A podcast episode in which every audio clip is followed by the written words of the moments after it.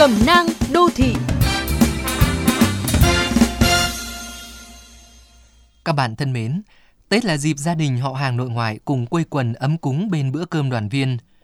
Thế nhưng có một danh sách những câu hỏi có thể làm nhiều người căng thẳng nếu gặp phải trong dịp này như bao giờ lấy chồng hay thưởng Tết cao không.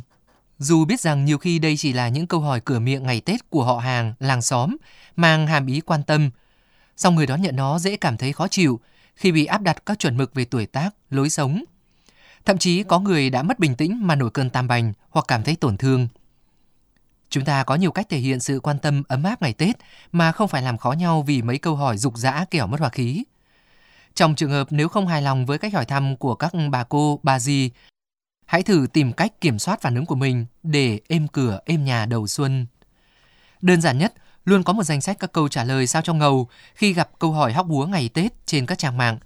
Bởi thực tế đây là chuyện không của riêng ai và lặp đi lặp lại nhiều năm qua.